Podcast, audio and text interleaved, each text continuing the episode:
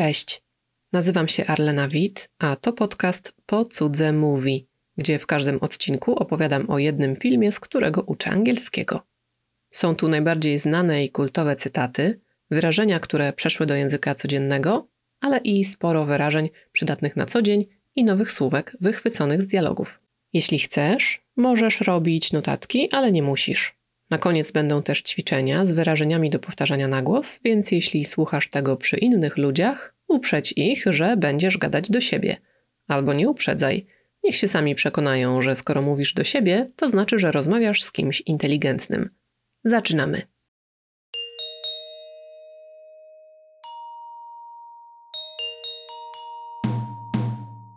Film na dziś, jak już zauważyliście z tytułu i miniatury tego odcinka, to Cztery wesela i pogrzeb. Po angielsku oryginalny tytuł brzmiał Four Weddings and a Funeral. O dziwo został przetłumaczony dosłownie i myślę, że bardzo słusznie. Skąd ten film się wziął?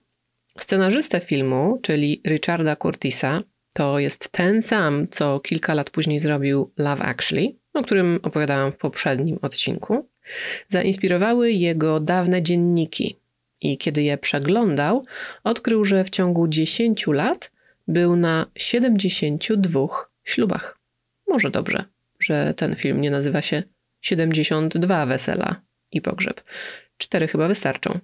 Jeszcze przez kilka lat po premierze był to najbardziej kasowy film brytyjski. Zarobił na świecie łącznie ponad 260 milionów dolarów, a budżet produkcyjny był tak niewielki, że na przykład szkocki ślub wcale nie został nakręcony w Szkocji, a statyści biorący udział w scenach weselnych nie dość, że musieli włożyć własne ubrania, to jeszcze pracowali za darmo.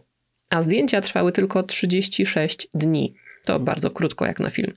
Od 8 czerwca do 14 lipca w 1993 roku, czyli 31 lat temu.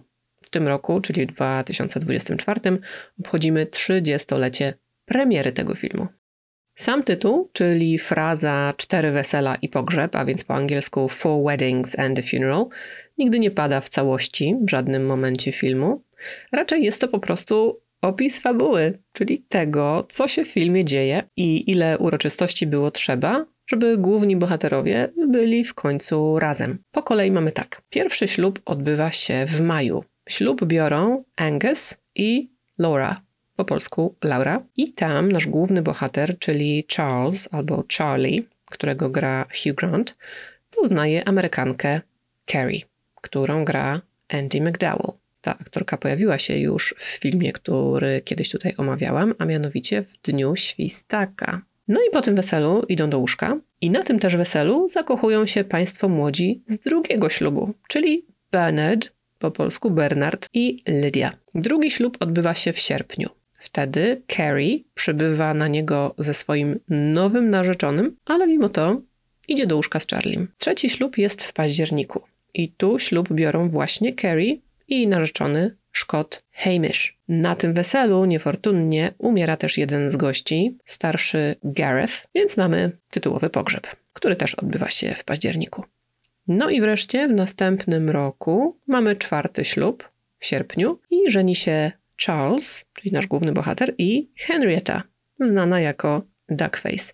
Natomiast Carrie przychodzi powiedzieć Charliemu zaraz przed uroczystością, że jednak rozstała się ze swoim mężem. I to jest właściwie prawie cała fabuła. Ogólnie o ślubach czasem niektórzy bohaterowie się wypowiadają i tutaj jest jedna z takich wypowiedzi.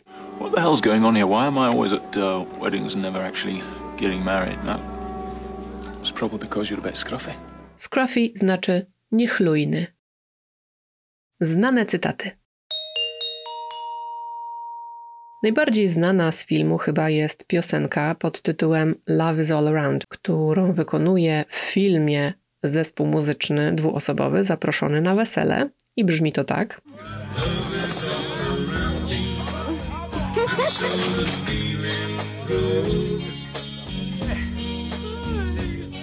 A później wielkim hitem okazał się również oryginał wykonywany przez zespół Wet Wet Wet i w teledysku mogliśmy też zobaczyć ujęcia z filmu. Była to więc typowa piosenka filmowa. Znane jest też jąkanie bohatera granego przez Hugh Granta, czyli typowy styl wypowiedzi, gdzie zaczyna wiele zdań, ale niewiele kończy. Bardzo taki jest chaotyczny. Nie pamiętam, żeby wcześniej był taki bohater, szczególnie bohater romantyczny, który w taki sposób mówi. Chyba miało to pokazać, jak bardzo jest on niedoskonały, więc może dlatego właśnie Carrie tak długo się wahała, czy faktycznie z nim być, czy tylko traktować go jako przygodę. Tutaj przykład jednej z jego wypowiedzi. Uh, I really feel, um, uh, in short, uh, to recap in a slightly clearer version, uh, in the words of David Cassidy, in fact, um, while he was still with the Partridge family, uh, I think I love you. And uh, uh, I, I uh, just wondered whether by any chance you wouldn't like to, um, uh, no, no, no, of course not. Um, I'm an idiot. He's not. Excellent, excellent, fantastic. I was, uh, lovely to see you. Sorry to disturb. Better get on. That was very romantic. Recap znaczy podsumować, a całe zdanie I just wondered whether by any chance you wouldn't like to i coś tam właściwie można by przetłumaczyć na polski jako czy zechciałabyś. Brytyjczycy mają to do siebie, że kiedy chcą kogoś o coś poprosić albo o coś zapytać i chcą być bardzo, bardzo uprzejmi, to wtedy im więcej słów powiedzą, tym jest to bardziej uprzejme. Dlatego on mówi, że najpierw się zastanawia, a potem czy w ogóle przypadkiem może chciałabyś i dopiero wtedy ewentualnie przechodzi do rzeczy. O Charlie akurat niezbyt przechodzi, przechodzenie jest mu obce. Znana w tym filmie jest również scena na samym końcu i pocałunek w deszczu. Hello. Hi, you're soaking. No, no. I'm fine. I'm fine. Comes a point when you're so wet you can't get any wetter. Is it still raining? I hadn't noticed. Ciekawe jest to, że właśnie ta ostatnia scena sprawia, że ponieważ bohaterowie stoją w deszczu i są całkowicie mokrzy, a piosenkę tytułową do filmu śpiewa zespół Wet, Wet, Wet. Czyli właśnie tacy są bohaterowie. Very wet. Przydatne na co dzień. Najbardziej przydatnym słowem z całego filmu, chociaż jestem przekonana, że je świetnie znacie, jest słowo na F, czyli fuck, które pada w filmie 28 razy. Oto przykład jego zastosowania. Fuck. Right. We take yours. It only goes 40 miles an hour. Zdanie it only goes 40 miles an hour znaczy, że ten samochód jest w stanie jechać tylko z prędkością 40 mil na godzinę. Po naszemu jest to około 64 km na godzinę. No to rzeczywiście nie za szybko. Ja na swoim skuterze jestem w stanie jechać chyba 61 z górki. A na skuterze to się wydaje dużo szybciej niż w samochodzie, no bo jednak wiatr wieje w oczy i komary znajduje się w zębach. No ale samochodem to rzeczywiście nie za szybko. Jak to jest, że Charles mieszka z tą dziewczyną, czyli ze Scarlett? Z filmu usunięto scenę, w której moglibyśmy się dowiedzieć, jak to całe grono znajomych się poznało. Charles, Matthew i Fiona znają się ze studiów, gdzie Gareth, czyli ten starszy Szkot, był wykładowcą. Z kolei Scarlett, czyli obecna współlokatorka Charliego, kiedyś zasnęła pod stołem na jego imprezie i od tamtej pory z nim mieszka. Tak się właśnie znajduje współlokatorów. Pod stołem. I am so, so sorry, Agatha. Inexcusable. I mean, I'll be killing myself after the service if that's any consolation. Doesn't matter. Tom was standing by. Thanks, Tom. You're saying. A disastrous haircut. Tutaj mamy kilka bardzo fajnych, przydatnych wyrażeń, na przykład if that's any consolation, jeśli cię to pocieszy, a właściwie dosłownie jeśli to jest jakiekolwiek pocieszenie, bo consolation to właśnie pocieszenie. Doesn't matter, czyli nieważne. Stand by to być w gotowości. Zdanie you're a saint znaczy jesteś święty dosłownie, a właściwie chyba powiemy jesteś boski. I disastrous to katastrofalny od disaster, czyli od katastrofy. Ponieważ jest to film brytyjski, to może dzisiaj będę Wam podawać głównie brytyjską wymowę. Chyba, że będzie coś wyjątkowo innego w wersji amerykańskiej, no to wtedy to możemy dodać.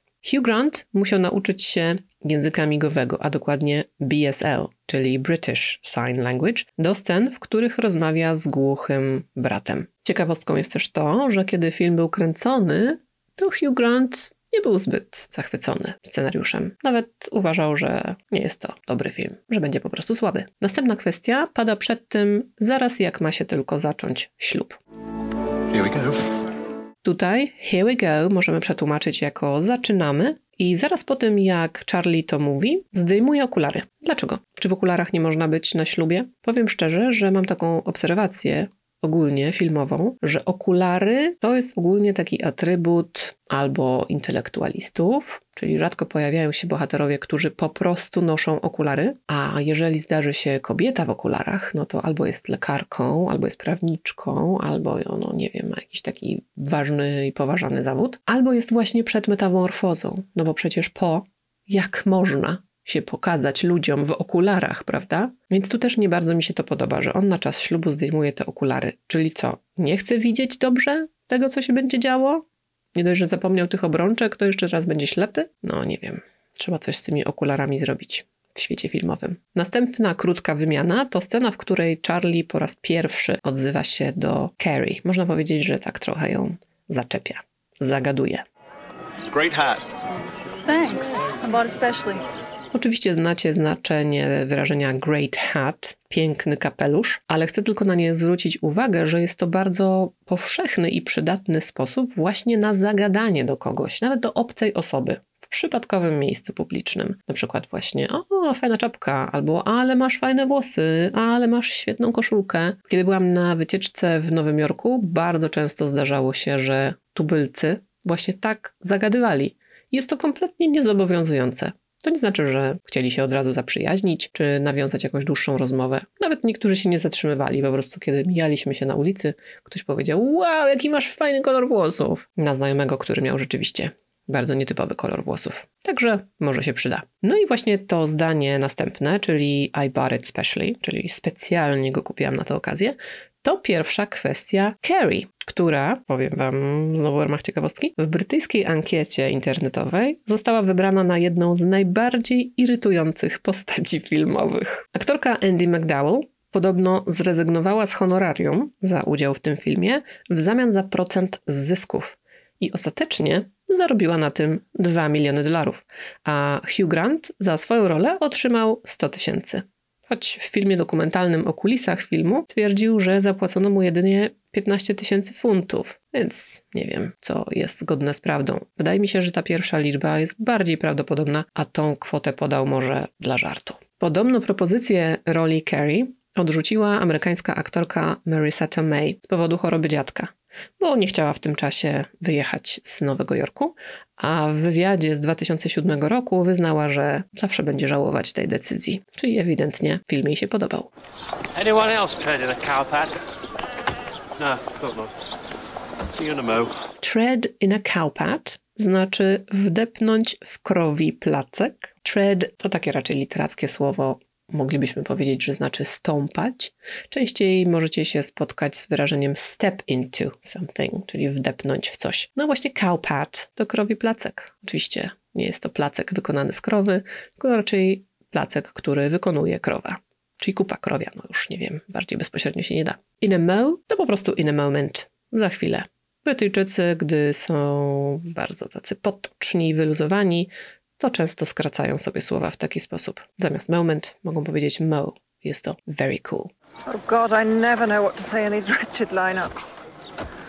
Cinch. Just give her a big warm hug and say the bride looks pregnant. Wretched to nieszczęsny albo nędzny, a line-up to kolejka, taka jak tutaj jest właśnie, czyli kolejka do składania życzeń państwu młodym. Z kolei słowo cinch jest bardzo potoczne i znaczy betka albo pikuś, czyli coś bardzo łatwego. Pierwsze zdanie z tego dialogu wypowiada bohaterka Fiona, którą gra Kristen Scott Thomas. I ta aktorka właśnie sama podłożyła głos pod swoją postać również we francuskim dubbingu. What do you do? I'm training to be a priest. Good lord. Do you do weddings? No, no, not yet. I will, though, of course. Bardzo przydatnym zdaniem jest What do you do? Czyli czym się pan albo pani zajmuje? Good Lord. O Boże, właściwie dobry Boże dosłownie. I do you do weddings? To pytanie znaczy, czy udziela pan ślubów? to może też znaczyć, czy pracuje pan na ślubach, albo czy jest pan, jakby to powiedzieć, atrakcją na ślubach. Częściej się spotkamy z wyrażeniem do you do birthday parties, czyli czy występuje pan, pani na urodzinach. Na przykład, nie wiem, jesteście na jakimś występie cyrkowym i możecie podejść do klauna, który wam się wyjątkowo spodoba, jeśli klauni mogą się podobać. No i można właśnie go zapytać, czy występuje pan na urodzinach? I jeśli powie, że tak, no to można go zaprosić na własne urodziny lub urodziny dziecka, jakie tam macie preferencje. Księdza w tym filmie gra brytyjski aktor Rowan Atkinson, którego znamy z roli Jasia Fasoli. I wyznał on kiedyś, że ten film spośród wszystkich, w których zagrał, lubi najbardziej. Best man. Best man, czyli dosłownie najlepszy człowiek albo najlepszy mężczyzna, to świadek albo drużba. Na casting Hugh Grant przyniósł kasetę wideo z nagraniem swego przemówienia ze ślubu brata, na którym właśnie był świadkiem. I możliwe, że odniesieniem tutaj jest właśnie to, taki wewnętrzny żarcik, bo później mówi, This is only the, the second time I've, I've ever been a best man. I, I hope I did the job all right that time. I did the job all right, czyli dobrze się sprawiłem. Though let's say one, uh, the sake of argument, one did uh, take a fancy to someone at a, at a wedding. I mean, do you think there really are people who can just go up and say, "Hi, babe, name's Charles. This is your lucky night"?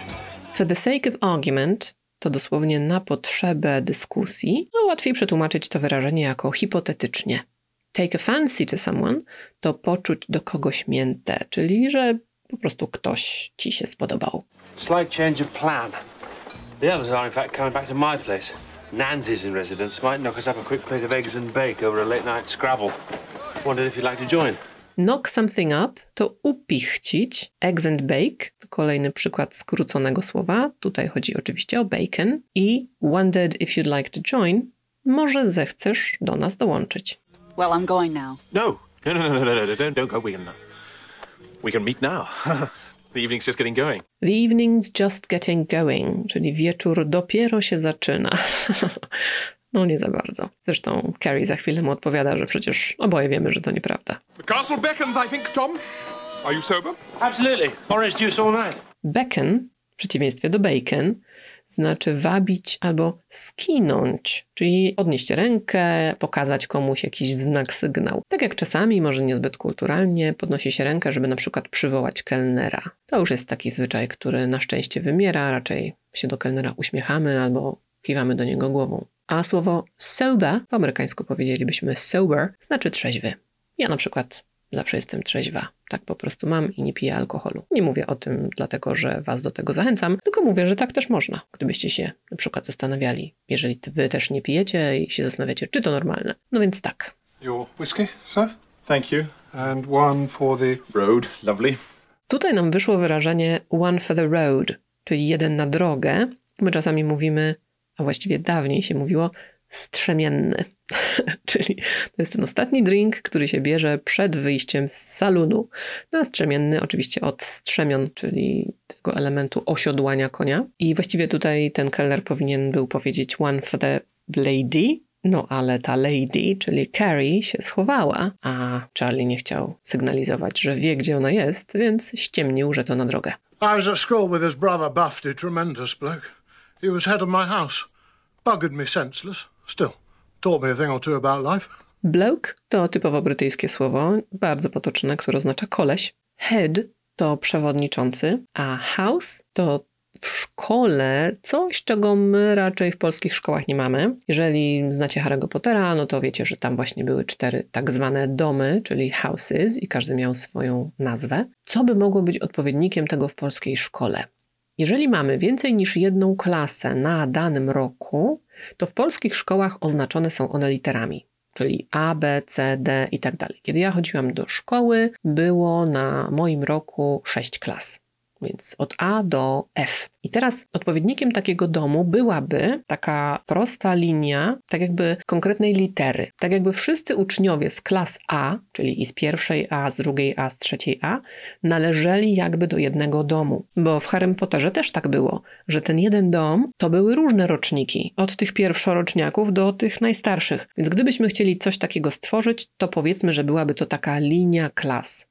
No i właśnie ta linia klas, czyli ten dom, ma swojego jednego przewodniczącego, a nie tak jak w polskich szkołach, gdzie każda klasa ma swojego przewodniczącego. Mam nadzieję, że dobrze to wyjaśniłam. Mamy tu jeszcze czasownik bugger, który jest również bardzo nieoficjalny, a nawet wręcz można powiedzieć wulgarny, ponieważ może oznaczać zepsuć albo męczyć kogoś, ale może też oznaczać uprawiać z kimś seks analny. Więc nie do końca wiemy, co tutaj ten bohater miał na myśli. Do you mind if I... Uh... No, no, no, off you go, off you go. Best of luck. Thanks, yeah. Do you mind if I... I kolejne niedokończone zdanie, czyli mogę, właściwie. Off you go znaczy pędź, leć. Oczywiście, proszę bardzo.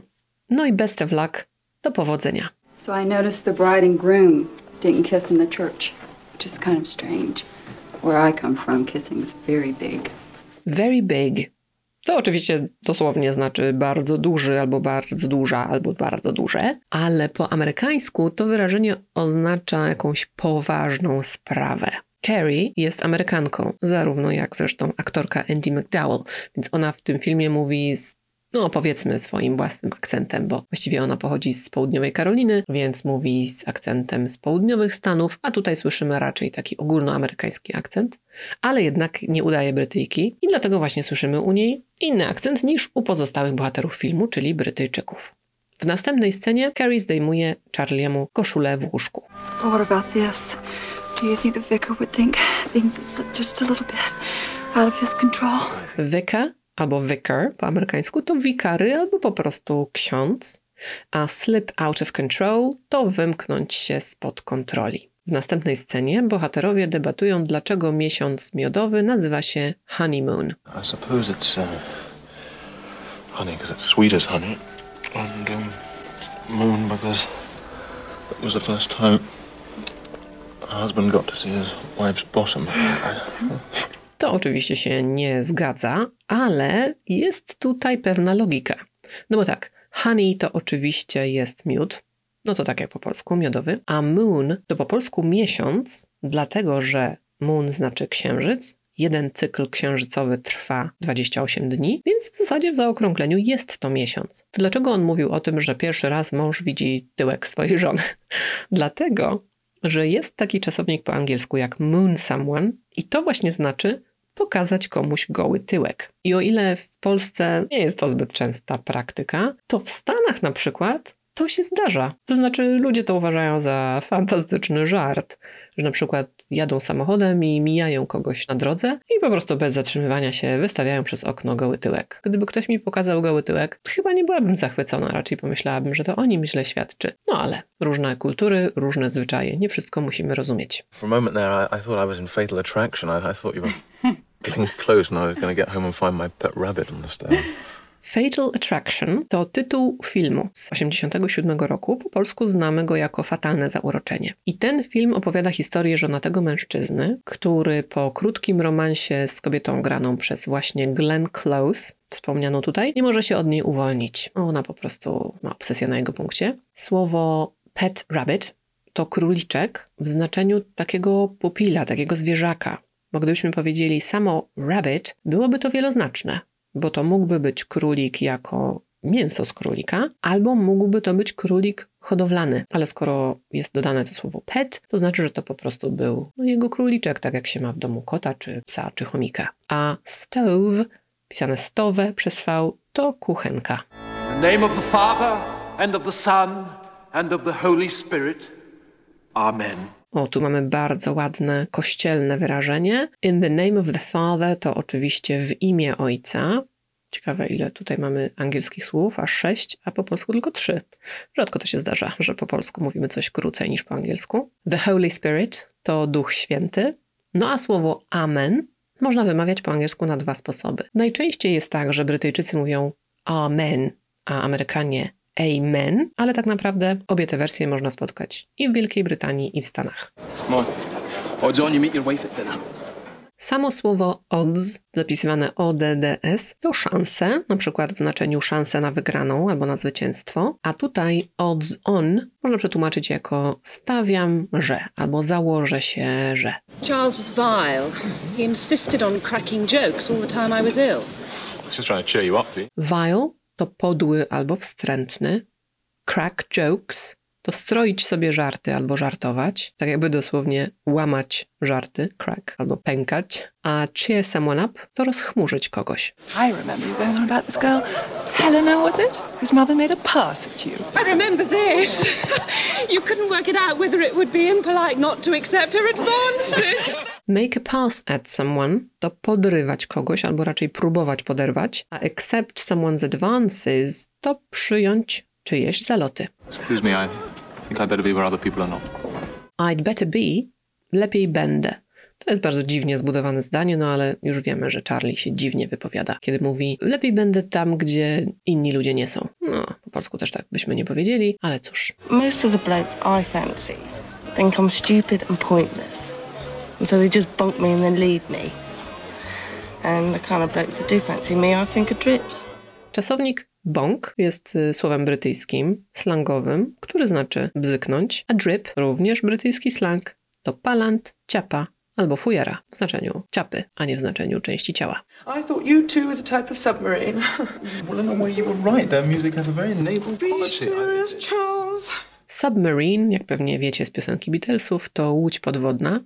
Naval znaczy morski, zapisywane naval przez V, bo jest też słowo zapisywane navel przez V i to jest pępek. I quality to cecha. You want to come up for a nightcap? For a nightcap to na drinka na dobranoc. Well, I don't know, Charlie. Y- The truth is, I, I, unlike you, I, I never expected the, the Thunderbolt. Thunderbolt to grom z jasnego nieba. No, niektórzy właśnie na taką miłość czekają w życiu, kiedy kogoś poznają nowego i ta miłość spada jak grom z jasnego nieba. Jest to niewątpliwie bardzo romantyczne, ale czy wielu osobom zdarza się naprawdę?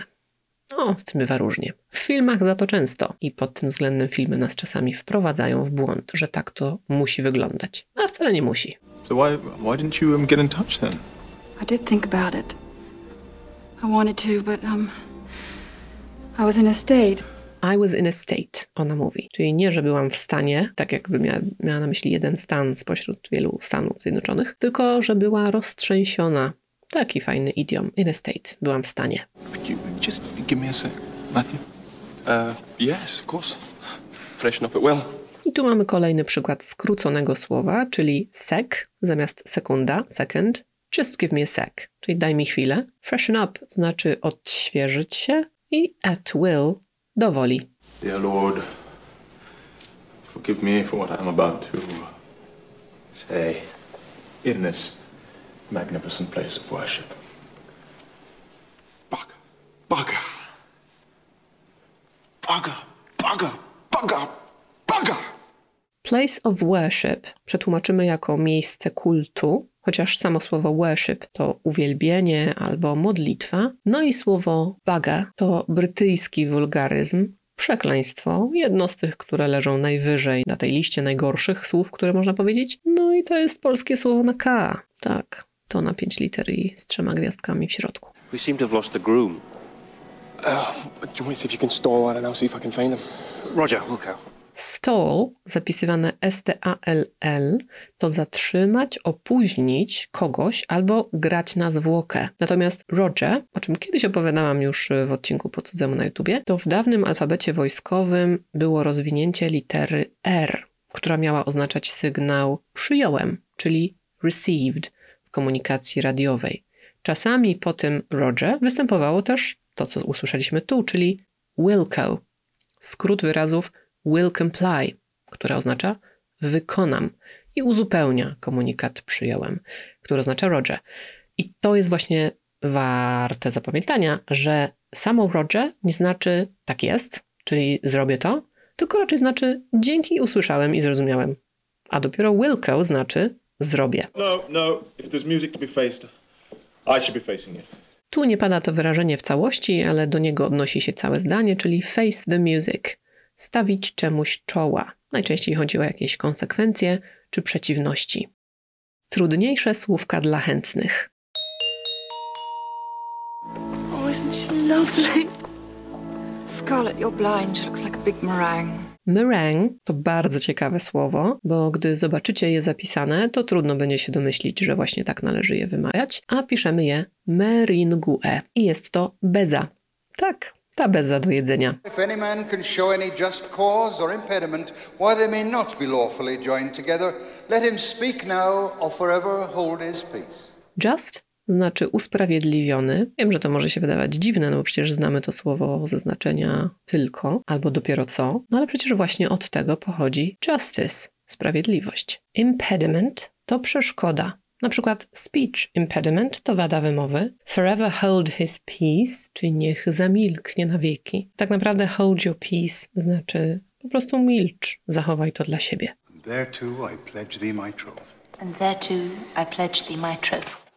Thereto znaczy w dodatku, czyli dodatkowo do tego, co zostało wcześniej powiedziane. Pledge znaczy przysięgać. The to taka staroangielska forma, która znaczy po prostu you, czyli tobie. I troth to przysięga wierności. With this ring I thee wed. With this ring I thee wed. With my body I thee worship.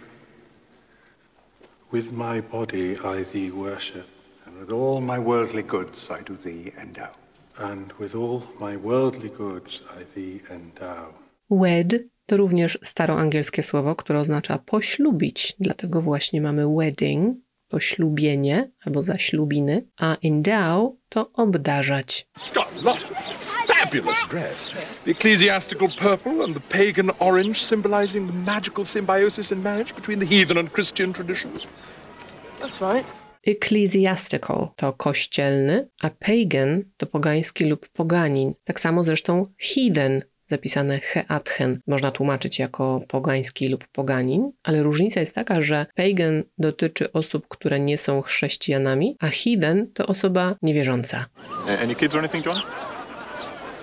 Do we hear the patter of tiny feet? Pata to tupot, tupotać albo dreptać. Lucky bachelor me, I think I'll have another search for that Katie creature. A carry. That's the one. Damn fine filly. I think I'm in there. Filly dosłownie znaczy klacz, no ale tutaj o kobiecie najwyraźniej też tak można powiedzieć. Wtedy przetłumaczymy to jako dziewczyna albo dzierlatka, a zdanie I think I'm in there, czyli dosłownie myślę, że tam jestem, to chyba mam szansę. Następne zdanie pada, gdy przy drzwiach do pokoju hotelowego Charlie proponuje Carrie następujące rzeczy. Maybe we could just skulk around here for a bit and then go back down. Skulk, zapisane syky, ulyky i tak połowie Brytyjczyk, Amerykanin powiedziałby skulk, bardziej przez o, to czaić się, gdzieś się kryć. A w następnej scenie Carrie całuje go najpierw w policzek, a za chwilę w usta. Yeah, I think that would be fine. In fact, it might be a bit dismissive. Maybe this would be better. Dismissive znaczy lekceważący. Why I, Bernard Godfrey St. John Delaney, Why, I, Bernard Jeffrey St. John Delaney. Dlaczego ksiądz powiedział Saint John? Dlatego, że jest takie bardzo dawne, tradycyjne angielskie imię, które się pisze tak samo jak po angielsku święty John, czy raczej święty Jan, czyli Saint John, a właściwie st.john, tylko że to jako całość jest imieniem, które czytamy po angielsku jako St. John. Jest to imię nietypowe, noszone zwykle przez osoby z wyższych sfer, ale jednak istnieje. No, co ja wam będę mówić o nietypowych imionach, prawda? Akurat ja się na ten temat chyba nie powinnam wypowiadać. I do solemnly declare I do solemnly declare that I know not of any lawful impediment that I know not of any lawful impediment Solemnly znaczy uroczyście, declare to oświadczać, a I know not nie znam. To jest też taka dawna angielska gramatyka, kiedy zaraz po czasowniku pojawia się słowo not, a nie I don't know, tak jak mówimy dziś. Dawniej właśnie tak mówiono. I know not, I see not, czyli nie wiem, nie widzę. to take thee, Lydia Jane Hibbert, To take thee, Lydia Jane Hibbert, to be my awful wedded wife. to be my lawful wedded wife. That's right. That's right. Lawful wedded wife to prawnie poślubiona żona. Oczywiście w całym tym dialogu mamy bardzo dużo żartów językowych, no bo ksiądz mówi awful wedded wife, czyli okropna poślubiona żona. To oczywiście ma podkreślać to, jak bardzo on jeszcze tego nie potrafi, udzielania ślubów, ale jest to ciekawe wyzwanie dla tłumaczy. No bo takie językowe żarty zawsze są trudne do przełożenia. Więc w sumie jestem ciekawa, jak sobie polscy tłumacze z tym poradzili. Ja nie wiem, bo nie oglądałam wersji ani z napisami, ani z lektorem, ale może wam się rzuci w ucho, jak będziecie kiedyś oglądać ten film w telewizji. To zwróćcie na to uwagę. May Almighty God bless you all, the Father, the Son, and the Holy Spirit. Spirit.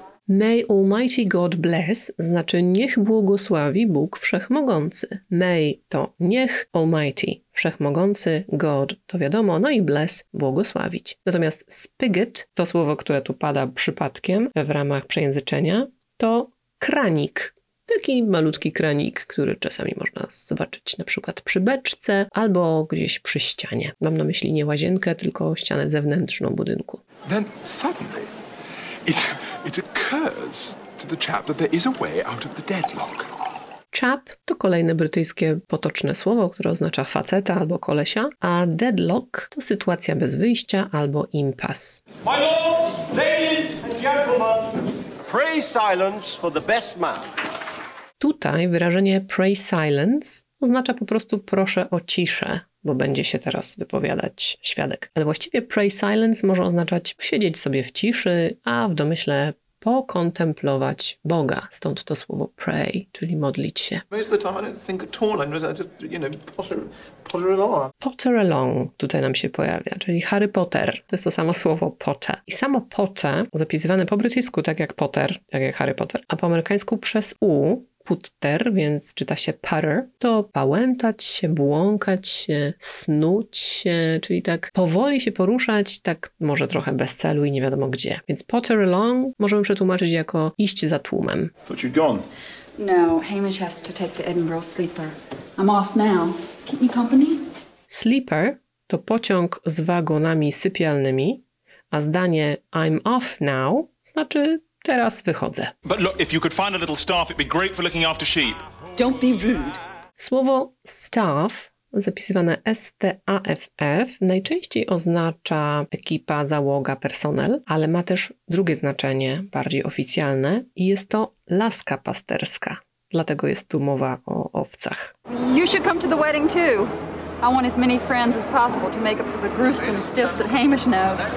Groove to słowo szkockie, które oznacza przód ciała, a w domyśle brzuch. Więc ona tutaj mówi o tych wszystkich brzuchatych kolegach jej narzeczonego. Natomiast stiff to sztywniak. And do you, in the presence of God and before this congregation, promise and covenant to be to her a loving and faithful husband until God shall separate you by death? Congregation to zgromadzenie wiernych, można też powiedzieć parafia, ale w znaczeniu wszystkich parafian, a nie jako obszar. Covenant to zobowiązać się albo przyrzec. It's Brigadoon! It's bloody Brigadoon! Co to jest ten Brigadoon? Brigadoon to jest nazwa własna. Jest to szkocka wioska, taka legendarna, która według właśnie legendy jest położona z dala od innych miejscowości w odosobnieniu i jest niewidoczna, ale na jeden dzień raz na 100 lat pojawia się i nawet można ją odwiedzić. Ten wyjątkowy dzień to czas radości i zabawy, a jej uczestnicy mogą tam pozostać tylko jeśli kochają się na tyle, żeby pożegnać świat zewnętrzny. Tonight, these are your orders. Go forth and conjugate. Find husbands and wives. Tu mamy trochę przekręcone wyrażenie. Bo on powinien był powiedzieć go forth and multiply, czyli idźcie i mnóżcie się, a więc multiply to właśnie mnożyć albo mnożyć się. Tak samo zresztą w matematyce mówimy o mnożeniu, multiply i multiplication. Jest to zresztą cytat z Księgi Rodzaju. Natomiast on mówi go forth, czyli idź, po, nie pożądaj, tylko podążaj do przodu and conjugate. A conjugate znaczy koniugować, czyli odmieniać czasownik. No to ewidentnie nie tak to miało brzmieć. We all in our dotage be proud to say, I was adored once too. In our dotage. Dotage zapisujemy dotagę. Jest to starość, ale nie jest to starość po prostu w znaczeniu bycia starym, czyli old age, tylko to jest taka starość, kiedy umysł już jest nie ten. A więc kiedy na przykład tracimy pamięć albo nie kojarzymy już faktów, nie jesteśmy sobą.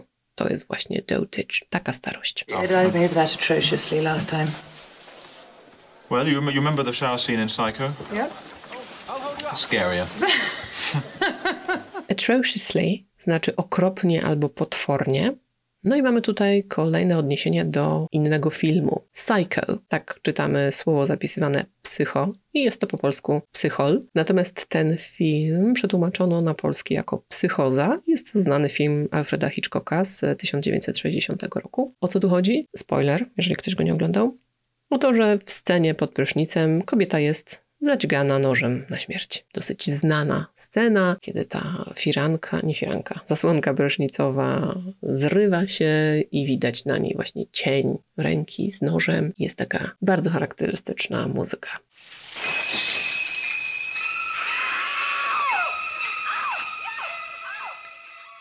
the most splendid, replete, big hearted,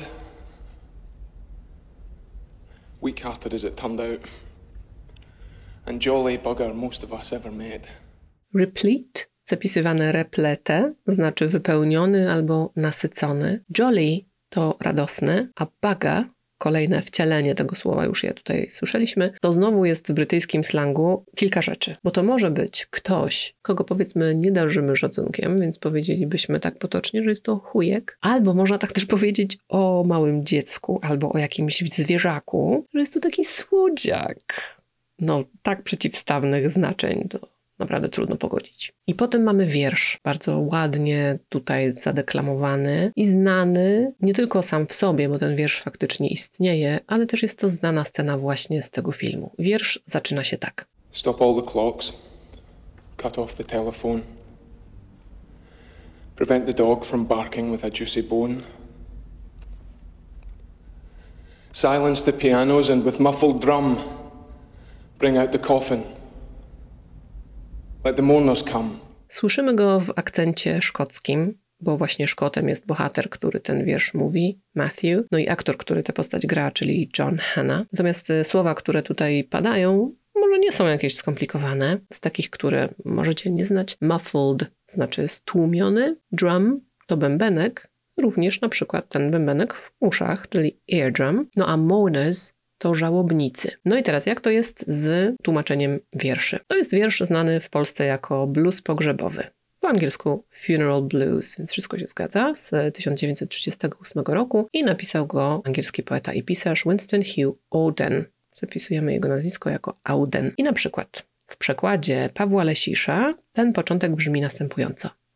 Niech staną zegary, zamilkną telefony, dajcie psu kość, niech nie szczeka, niech śpi najedzony, Niech milczą fortepiany i w miękkiej werbli ciszy wynieście trumnę. Niech przyjdą żałobnicy. Z kolei w innym przekładzie Piotra Plichty ta sama strofa brzmi tak. Odetnij telefon, zatrzymaj zegary. Psom rzuć kość ze szpikiem, żeby nie szczekały. Niech milczy pianino, a bębenek szemrze. Wtedy otwórz trumnę. Żałobnicy, wejdźcie. Bardziej znanym fragmentem tego wiersza jest późniejsza część. He was my north, my south, my east and west, my working week and my Sunday rest, my noon, my midnight, my talk, my song. I thought that love would last forever. I was wrong. Tutaj nie mamy jakichś skomplikowanych słów, ale znowu podam Wam dwa różne przekłady tych samych tłumaczy, żeby zobaczyć, jak różnie można usłyszeć tę samą treść w innym języku. Paweł Lesisz tłumaczy tak. W nim miałem moją północ, południe, mój zachód i wschód, niedzielny odpoczynek i codzienny trud, jasność dnia i mrok nocy, moje słowa i śpiew. Miłość, myślałem, będzie trwała wiecznie. Myliłem się. A Piotr Plichta tłumaczy tak. Był moim południem, wschodem i zachodem. Był jako dzień pracy i niedzielny oddech. Jak zenit i północ. On był pieśnią mą. Miłość zaś trwa na wieki. W tych słowach tkwił błąd. When? Oh, a few months now. March was uh, hell. By April, it was sorted. It's absolutely the last time I marry someone three times my age. Sordid, Brytyjczyk powie sordid, bez tego R, to podły albo nieprzyjemny, a three times my age znaczy trzy razy starszy ode mnie. Oczywiście jej narzeczony wcale nie był od niej trzy razy starszy, bo to by oznaczało, że ona ma, załóżmy, 25 lat, a on musiałby mieć 75. No, ani jedno, ani drugie na taki wiek nie wygląda. Właściwie to aktor grający męża Carrie jest od niej starszy tylko o 19 lat. No ale powiedzmy, że była to pewnego rodzaju przesada, więc ona nie mówiła do końca serio. Signifying unto us the mystical union that is betwixt Christ and his church, and therefore is not by any to be enterprised, nor taken in hand unadvisedly, lightly, or wantonly, but reverently, discreetly, advisedly, soberly, and in the fear of God. Betwixt to też dawne staroangielskie słowo, które znaczy to samo co between, czyli pomiędzy. Enterprise to przedsięwziąć albo przedsięwzięcie. Wantonly znaczy swawolnie albo pochopnie, a reverently podniośle lub uroczyście. A teraz czas na ćwiczenia. Nie musisz pauzować odcinka, bo tam, gdzie należy coś powtórzyć, zostawiłam pauzę, czyli ciszę, więc nadal możesz mieć ręce zajęte czymkolwiek są zajęte. Ja nie oceniam. Przygotuj tylko ucho lub uszy, jeśli szczęśliwie posiadasz oba, i jamę ustną. Ćwiczenie pierwsze. Powtarzaj na głos za bohaterami. Najpierw usłyszysz, jak mówię polski odpowiednik, a zaraz po nim oryginał filmowy po angielsku. I potem pauzę. Podczas tej pauzy powtórz angielską wypowiedź na głos. Zaczynamy. Here we go. Piękny kapelusz. Great hat. Może chcesz do nas dołączyć. Wondered if you'd like to join. Wieczór dopiero się zaczyna. The evening's just getting going. Czy jesteś trzeźwy? Are you sober? Powodzenia. Best of luck. W imię Ojca i Syna i Ducha Świętego. In the name of the Father, and of the Son, and of the Holy Spirit.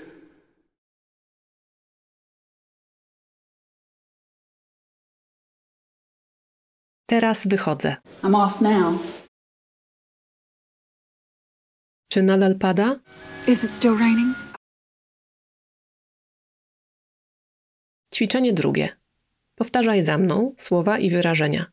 Podczas każdej pauzy powtórz moje słowa i te polskie, i te angielskie. Jesteś przemoczona. You're soaking.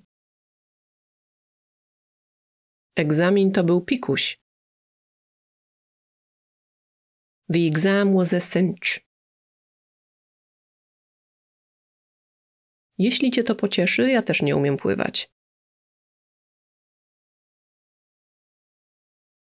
I can't swim either, if that's any consolation.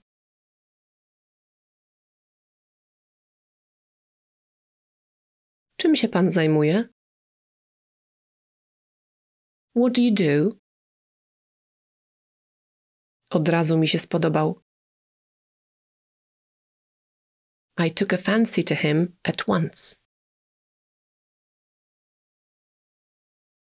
Hipotetycznie to możliwe. For the sake of argument, it's possible. Nie wierzę, że pokazał mi goły tyłek. I can't believe he mooned me. To nie czas na żarty.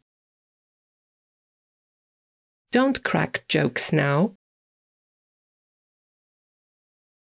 To ci poprawi humor. This will cheer you up. A co to za pogański zwyczaj? What kind of pagan tradition is this? Ale z niego ciapa. He is such a drip. Czemu się czaisz pod stołem? Why are you skulking under the table? Jest roztrzęsiona. She is in a state. Chyba czas stawić temu czoła. I think it's time to face the music. Daj mi chwilę. Give me a sec. Ewidentnie grał na zwłokę. He was obviously stalling. Jesteś boski. You're a saint. Nie, dziękuję. Nie lubię bezy. No, thank you. I don't like meringue. Umiesz grać na bębnach? Can you play the drums? Ich dom jest wypełniony gadżetami. Their house is replete with gadgets. To mięso wygląda jak krowi placek. This meat looks like a cow pat. Był moim świadkiem. He was my best man. Mój szef próbował mnie poderwać. My boss made a pass at me. Ćwiczenie trzecie. Przetłumacz na angielski. Po usłyszeniu polskiego znaczenia, tym razem nie powtarzaj po mnie, tylko spróbuj od razu przetłumaczyć je na angielski. Oczywiście powiedz to na głos, wtedy lepiej zapamiętasz niż tylko jeśli powiesz to sobie w myślach. Po pauzie usłyszysz poprawną wersję angielską i potem też będziesz mieć czas, by ją powtórzyć. Usłyszysz tu te same wyrażenia, co w ćwiczeniu drugim. Jesteś przemoczona. You're soaking. Egzamin to był pikuś. The exam was a cinch. Jeśli cię to pocieszy, ja też nie umiem pływać. I can't swim either, if that's any consolation.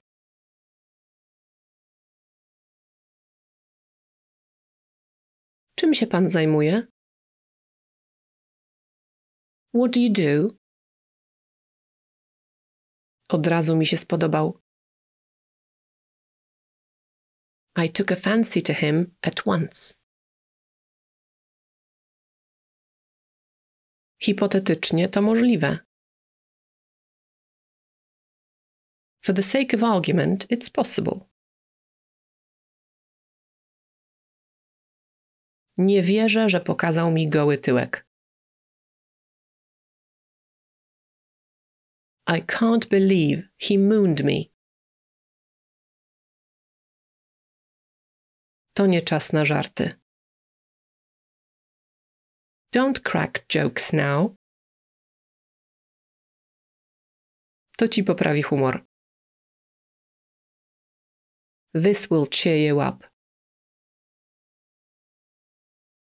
A co to za pogański zwyczaj?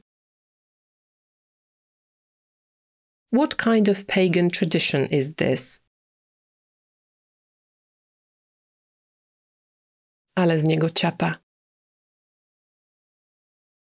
He is such a drip. Czemu się czaisz pod stołem? Why are you skulking under the table? Jest roztrzęsiona. She is in a state. Chyba czas stawić temu czoła. I think it's time to face the music. Daj mi chwilę. Give me a sec. Ewidentnie grał na zwłokę. He was obviously stalling. Jesteś boski. You're a saint. Nie, dziękuję. Nie lubię bezy. No, thank you. I don't like meringue. Umiesz grać na bębnach? Can you play the drums? Ich dom jest wypełniony gadżetami. Their house is replete with gadgets. To mięso wygląda jak krowi placek. This meat looks like a cow pat. Był moim świadkiem. He was my best man. Mój szef próbował mnie poderwać. My boss made a pass at me. No i to tyle na dziś. Wystarczy już tych wesel i pogrzebów na jeden dzień, tak sądzę. Jestem ciekawa, ile razy widzieliście ten film, bo dla wielu jest to jedna z ulubionych komedii romantycznych. I w sumie właśnie dlatego ją wybrałam na teraz. Może akurat słuchacie tego odcinka w walentynki i może tak wam się walentynkowo kojarzy. Ja osobiście wolę dwa inne filmy, jeśli chodzi o filmy romantyczne, bo dla mnie najbardziej romantyczne filmy to Love Actually i Titanic. No ale o obu już wam opowiedziałam. No to przecież nie będziemy się powtarzać, prawda? Także na dzisiaj taka historia miłosna.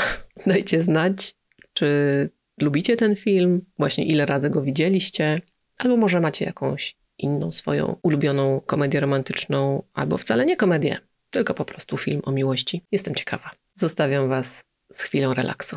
Do następnego razu.